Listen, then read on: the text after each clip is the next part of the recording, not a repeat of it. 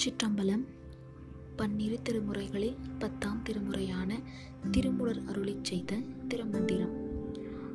பாடல் எழுபத்தி இரண்டு கடன்களை செய்ய உபதேசித்தல்.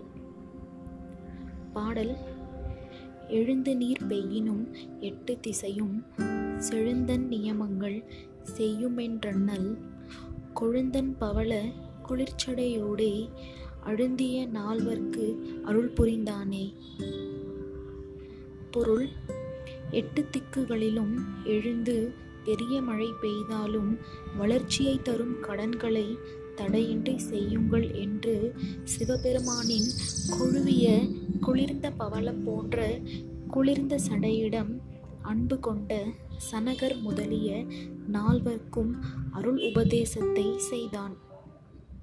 திருச்சிற்றம்பலம்